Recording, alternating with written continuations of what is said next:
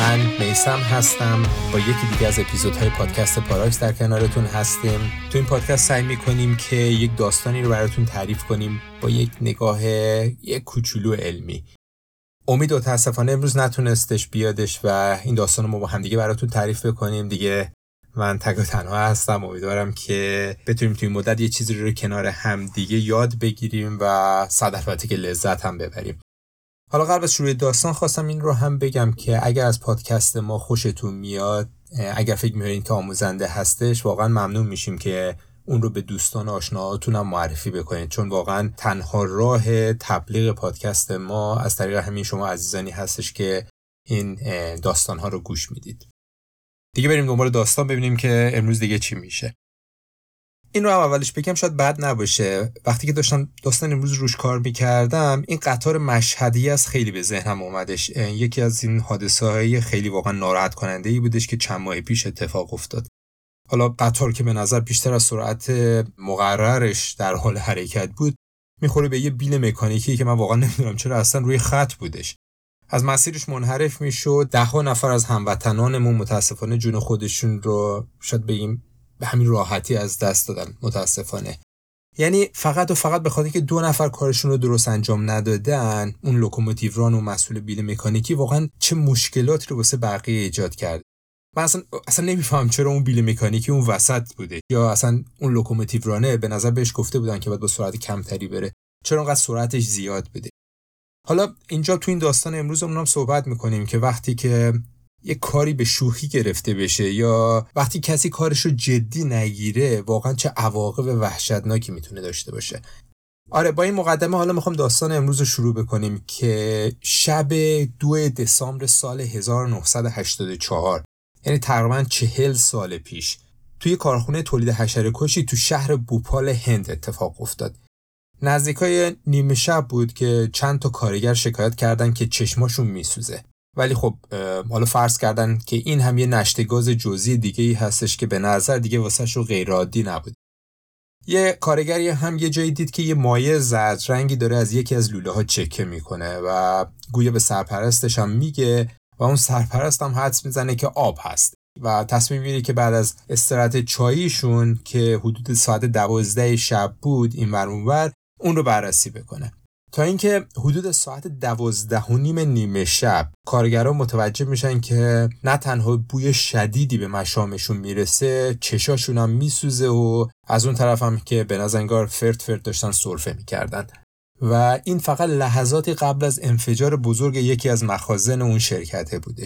42 هزار کیلوگرم یه ماده خطرناکی به اسم متیل ایزوسیانات از یکی از مخزنهای زیرزمینی کارخونه Union Carbide تو شهر پرجمعیت بوپال هند پخش میشه. تو طول چند ساعت بعدش حدود چهار هزار نفر در جا و 15 هزار نفر طی چند سال آیندهش کشته شدن. و در کنار حالا همه این کشته ها این حادثه بیشتر از نیم میلیون قربانی به جای گذاشت نزدیک به 600 هزار نفر که به سرطان های مختلف و بیماری های مزمن مختلفی مبتلا شدند. داستان امروز ما داستان خطرناک ترین فاجعه صنعتی تاریخ بشریت هستش. تراژدی گاز بوپال جیلو کا شهر بھوپال اپنا جنت کی طرح ہے گھر اپنا۔ جھیلوں کا شہر بھوپال اپنا جنت کی طرح ہے گھر اپنا۔ जहाँ स्वच्छता आदत है जहाँ स्वच्छता इबादत है हमारी जिम्मेदारी है हमारी साझेदारी है सुंदर स्वच्छ भोपाल بوپال پایتخت یکی از 28 ایالت هنده و به خاطر حالا دریاچه های طبیعی و مصنوعیش به شهر دریاچه ها هم معروفه 16 همین شهر بزرگ هند هستش و 131 همین شهر بزرگ دنیا دو و سه دسامبر 1984 می‌تونیم بگیم که تمام شهر تقریبا 900 هزار نفری بوپال داشت سرفه می‌کرد و همونطوری که تو اول داستان اشاره کردیم حدود 40 تن نشت گاز از یکی از کارخونه های یونیون کرباید خارج شد که زمان وقوع فاجعه این شرکت از نظر اندازه 21 کمی شرکت فعال تو هند بود. حالا شاید بعد نباشه یکم راجع به خود کارخونه صحبت بکنیم. کارخونه یونیون کارباید اصالتا آمریکاییه و تقریبا تو کار همه چی هستش. ساخت باتری نمی‌دونم سموم دفع آفات محصولات کربنی تجهیزات جوشکاری حتی سوخت موشک هم تولید میکردش. یه شرکت خیلی موفقی بود که حالا شعبای خیلی زیادی هم داشتش و حتی دولت هند مالکیت قسمتی از کارخونه هاش تو هند رو هم داشت. سال 1969 یعنی 15 سال قبل از این تراژدی یک کارخونه هم تو بوپال هند راه اندازی میشه واسه یه تولید حشره کش مخصوص که اسمش حالا گذاشته بودن سوین. واسه ساخت سوین به یه ماده شیمیایی نیاز بود. متیل ایزوسیانات یا MIC حالا اسم این رو ما زیاد تو طول داستان میشنویم. من دیگه MIC معرفیش می‌کنم. یه ماده شیمیایی وحشتناک خطرناک و خیلی کشنده هستش. فرایند شیمیایی هم که استفاده میشه واسه ساخت MIC به عنوان یک پیشساز آفتکش که تو این شرکت تولید میشدش واکنش دو تا عنصر بودش. متیل آمین و فوسژن. این فوسژن خیلی ماده معروفی هستش. حالا ذکر خیلی که نمیشه گفتش ذکر شر این فوسژن شد. شاید بعد نباشه. حالا یه کوچولو بزنیم جاده خاکی. من یه اطلاعات جانبی هم بدم. بقول فیلم ها خالی از لطف نیستش که حالا راجع به این فوسژن صحبت بکنیم. اولین بار یه شیمیدان انگلیسی به اسم جان دیوی حدود 200 سال قبل با ترکیب کردن یه مخلوطی از مونوکسید کربن و کلور تو معرض نور خورشید تونستش این فوسژن رو اختراع بکنه. یه روش واقعا ساده ای داره واسه تولید فوسژن ولی استفاده پر سر صدا از این گاز فوسژن 100 سال بعدش تو جنگ جهانی اول بود. کلا حالا بگم جنگ جهانی اول هم اولین جنگ مدرن تاریخ بودش دیگه و حالا توش کلی چیز میز جدید اختراع شدش نمی‌دونم از مسلسل تانک گرفته تا محصولات بهداشتی کلینکس ساعت مچی. حتی ایده این ساعت جلو عقب می‌کنن. حالا اولین بار بنجامین فرانکلین تو قرن 18 هم داد. ولی تو جنگ جهانی اول بودش که اولین بار آلمانیا اومدن از این ساعت جلو عقب کشیدن. اونم به خاطر اینکه مثل مشکل کمبود زغال سنگ داشتن تو زمستون و تابستون گرفتن ساعت رو جلو عقب کشیدن. حالا بعدش هم انگلیسی همون کار رو انجام دادن. در صورت سلاح شیمیایی هم اولین بار تو جنگ جهانی اول این آلمانیا خیلی وحشتناک فعالانه داشتن روش کار می‌کردن. و اپریل 1915 اولین حمله گاز شیمیایی بزرگ تاریخ به وسیله همین آلمانیا بودش که انجام شد. با شلیک بیشتر از 150 تن گاز کشنده کلور علیه فرانسویا سه ماده اصلی اکثر مرگ و میرای حالا ناشی از سلاح شیمیایی تو جنگ جهانی اول این کلوره بود که الان گفتم گاز خردل بود که حالا ما اسمش خیلی شنیدیم این عراقی نامر تو جنگ ایران عراق خیلی استفاده کرده بودن. و فوسژن که باز این آلمانیا اولین کسایی بودن که از فوسژن تو جنگ استفاده کردن. این فوسژن کوفتی مسئول 85 درصد این تلفات ناشی از سلاح شیمیایی تو طول جنگ جهانی اول بودش. حالا راجع به بوش هم صحبت کنیم. فصل فردا یوی بوش کردیم بدونیم فوسشن هستش. من میگم خدا رو که فوسشن رو بو, بو نکردم ولی اینجور که میگن یه بوی شبیه یونجه کپک زده داره. یونجه هم نه کپک زدهش. حالا حالا من نمی‌دونم چجوری میشه پیداش کرد بوش چجوریه. حالا یه جای دیگه هم دیدم البته اینکه شبیه علف تازه بریده شده هست. در صورت یه چیز کوفتی هستش که خیلی سمیه. شیش برابر کشنده تر از گاز کلور هست و سلاح خیلی مخفی تری هم هست. بیرنگ هست و معمولا بعد از یکی دو روز ریه های اون قربانی بیچاره رو پر از مایه می‌کنه و گویا به نظر اون قربانی تو مرگ دردناکی آروم آروم خفه میشه. تو داستان امروز ما هم فوسشن استفاده میشه واسه ساخت متیل ازوسیانات که حالا گفتم ما دیگه می‌خوایم MIC معرفیش بکنیم که یه ماده شیمیایی میانی هستش واسه تولید لاستیک، چسب یا این آفتکشی که الان تو این کارخونه داره تولید میشه. که اون هم حالا اگه با آب واکنش انجام بده یه واکنش مرگبار هست و خیلی گازی که ازش تولید میشه خیلی وحشتناک سمی هست. حالا برگردیم به اون شب منحوس. امیدم نیست اینجا فارسی من درست بکنه. شب منحوس. دو دسامبر 1984 که حالا میشه آذر 1363 خودمون. خب یه شب عادی واسه مردم بوپال بود. تو کارخونه هم به نظر یه شب عادی بودش. ساعت 9 شب کارگرها تغییر شیفت داشتن. کارگرای جدید وارد کارخونه اتحادیه کاربایت شدن. با روال معمول هم کارهای خودشون شروع کردن که حالا شستشوی اون لوله های متصل به مخزنهای همین مایه کشنده MIC بود. به نظر وقتی لوله ها رو داشتن با آب میشستن یه چیز عجیبی دیدن. آب میریختن از اون طرف لوله ها آب بیرون نمیومد فرض کردن که اولش این لوله ها گرفته شده شروع کردن به تمیز کردن فیلترها. ولی باز وقتی که آب ریختن از اون طرف هیچ آبی نیومدش بیرون. اولین مشکل شد همینجا پیش اومد. به نظر خیلی تعجب نکردن. دیگه جایی که همش بلنگه همچین چیزی مشکل خاصی به نظر نمیاد. تا حدود ساعت ده شب. یعنی دیگه یک ساعت بعدش لطف می‌کنن. منت به سر می‌ذارن میرن به سرپرست خودشون میگن.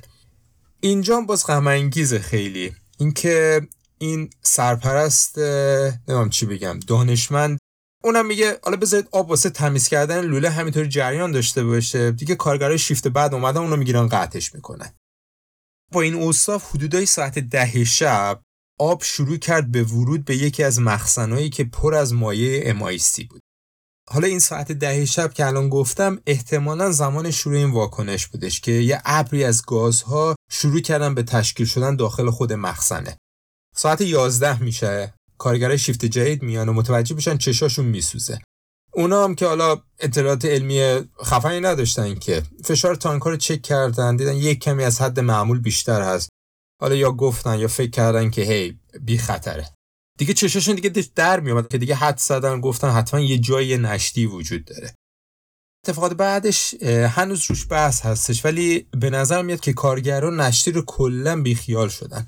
رفتن دنبال استراحت چایشون که ساعت دوازده شب بوده. دیگه داشتن چای نصف شبشون رو می‌زدن تو رگ که حدود ساعت دوازده شب متوجه میشن که فشار سنج یکی از مخزنها وحشتناک زیاد شد و نهایتا همین تانک زیر زمین بودش با بوتون هم در واقع دفع شده بودش منفجر میشه. و این انفجار نحس بالاخره اتفاق افتاد. و گاز از یکی از این مخزنها شروع کرد به نش کردن.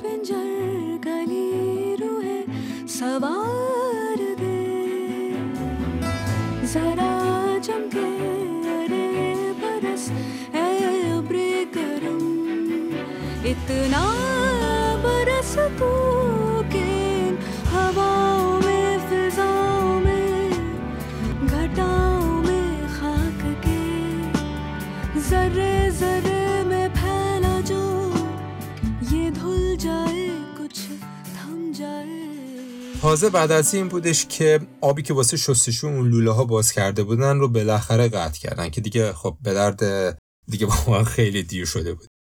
اتفاقای بعدش هم که کلهم هرج و مرج بودش. کارگرا اولش سعی کردن که روی گاز MIC که تشکیل شده بود آب بپاشن ولی خب اون نقطه‌ای که گاز داشت ازش خارج می شدش تو ارتفاع بود و دیگه اون آبه بهش نمی رسید و حدود ساعت یک صبح بود که دیگه متوجه شدن که اوضاع از کنترل هر کسی خارج هست و اون موقع زمانی بود که دیگه همشون شروع کردن به در رفتن از کارخونه. بعد از یک صبح شهر بوپال چی بگم تو چنگال وحشت بود. یعنی دیگه گاز به اکثر نقاط شهر رسیده بودش. حالا اگه بخوام یکم ادبی صحبت کنیم شاید واقعا بشه گفتش که کل شهر داشتش سرفه می‌کرده خیلی از مردم از خونهاشون بیرون اومدن یا درها و پنجرهای خونهشون رو باز کردن و اینطوری شدش که ناخواسته داشتن گاز بیشتری رو وارد خونهاشون می‌کردن. حالا بیشتر قربانی هم که البته اون مردم محلهای فقیرنشین کنار خود کارخونه بودن. یه سری بنده خدا که دیگه توی خواب کشته شدن. یه سری هم با سرفه و تقلا و تلاش فقط می‌خواستن فرار کنن از این ابر سفید کشنده. یه مسابقه بودش با یه خانومی که مثلا میگفتش که یادش میومدش که چجوری این ابر گاز سفید رنگ از شکاف پنجره ها وارد خونش می‌شد و این چجوری سعی میکردش فرار بکنه. حالا خیلی از بیماران هم بردن سری بیمارستان. ولی خب پزشکا هم که از نحوه درمان هیچ خبری نداشتن. چون واقعا نمی‌دونستم مشکل چی بودش یا اینکه اصلا چه گازی نشده خیلی فکر می‌کردن که مردم مثلا مشکل تنفسی دارن دارن سرفه می‌کنن بهشون شروع کردن اکسیژن دادن. ولی به نظر خب این MIC وقتی با اکسیژن ترکیب بشه بازم یه واکنش بدی نشون میده و به خاطر همین بودش که خیلی از بیمارا تو خود همون بیمارستان جون خودشون رو از دست دادن. هزاران نفر تا صبح روز بعدش حالا و خیلی های دیگه هم تو سالهای بعدش جون خودشون رو از دست دادن. خیلی از درخت ها حتی خوش شدن. نمی‌دونم من داشتم فکر می‌کردم مثلا عکسارم بذارم توی صفحه اینستاگراممون ولی واقعا نمی‌دونم چون عکسش واقعا ناراحت کننده هست. جسد ایوونا که کل جاده رو پر کرده بودش و اینطوری بودش که بدترین فاجعه صنعتی هند و دیگه می‌تونیم بگیم در واقع بدترین فاجعه صنعتی دنیا تو طول تاریخ اتفاق افتاد.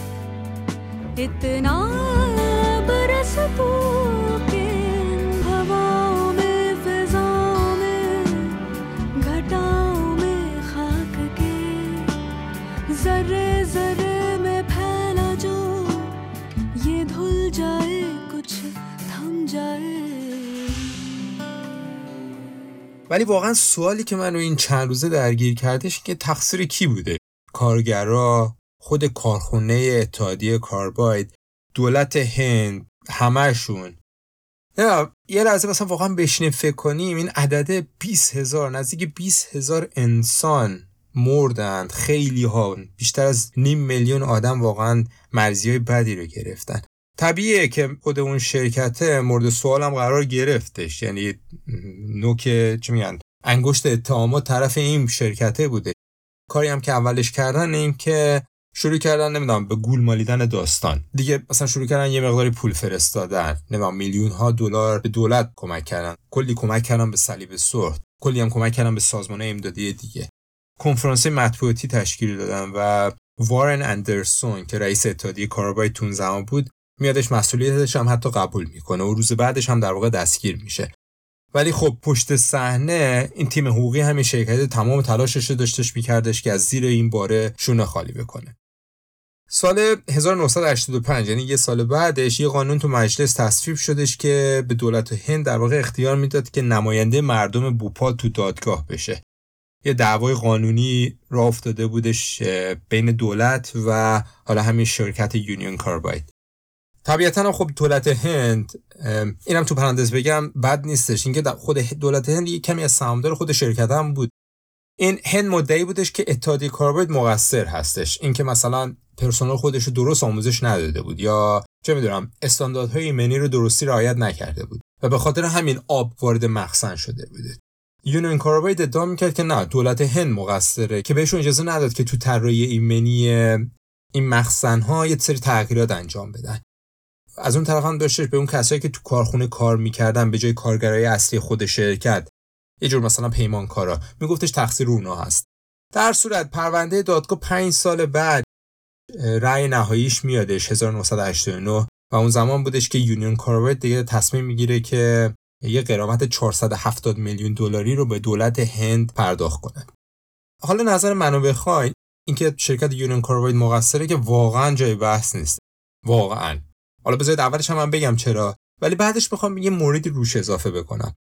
این حشره کشی این شرکت کوفتی داشت تولید می‌کرد فروشش به نظر میاد که تو هند کلا کم شده بود.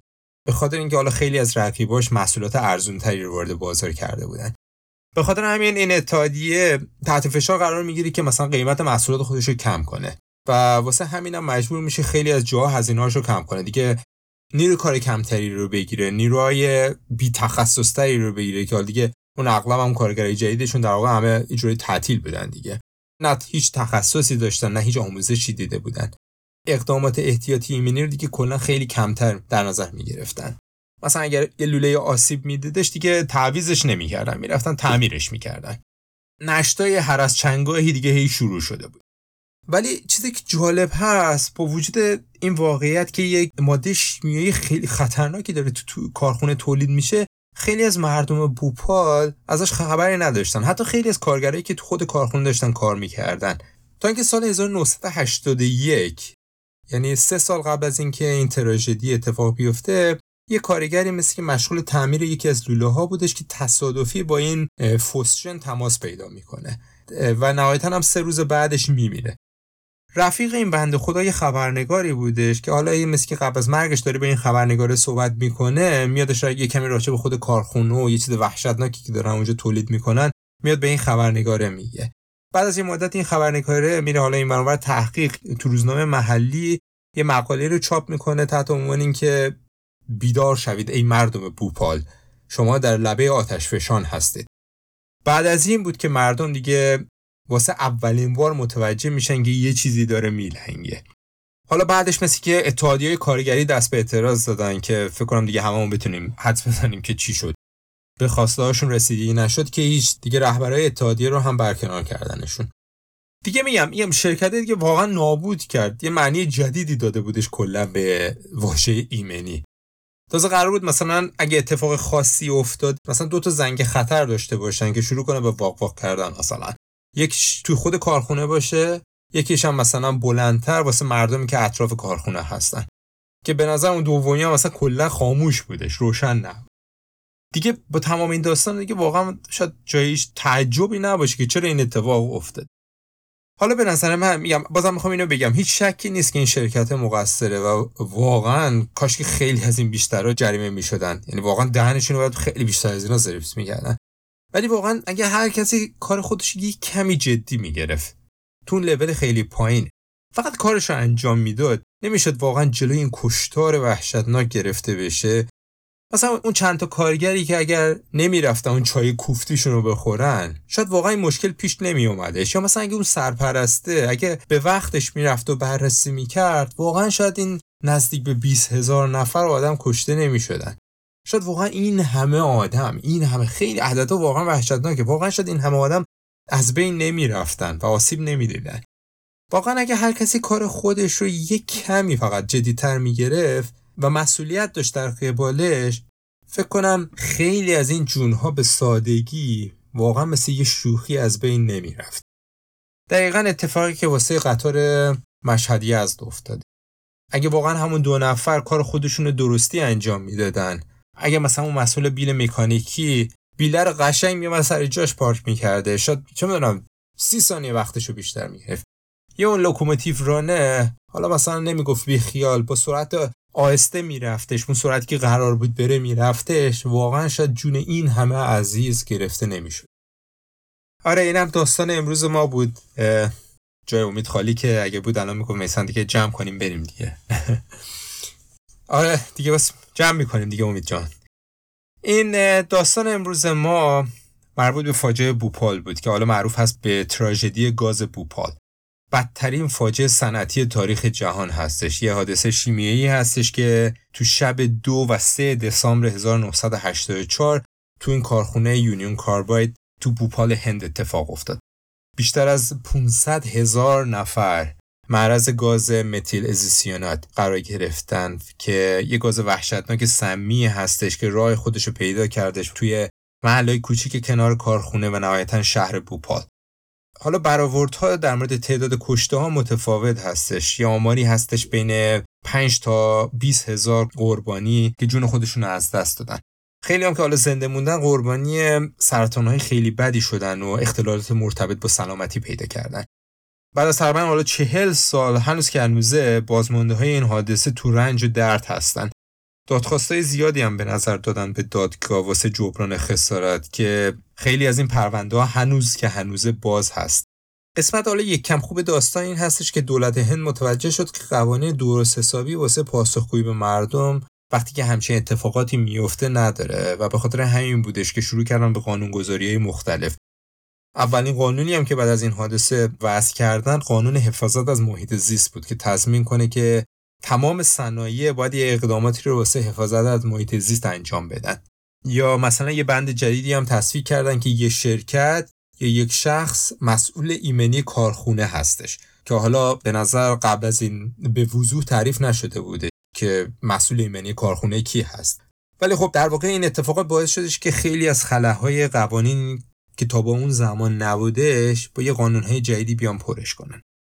نظر شخصی هم, هم گفتم که واقعا هیچ شکی نیستش کارخونه مقصر بوده. حتی دولت هند. ولی کاش که اون کارگران هم کار خودشون رو جدی می‌گرفتن یا فقط وظیفه خودشون رو انجام میدن کاری که قرار بود که انجام بدن رو انجام می‌دادن.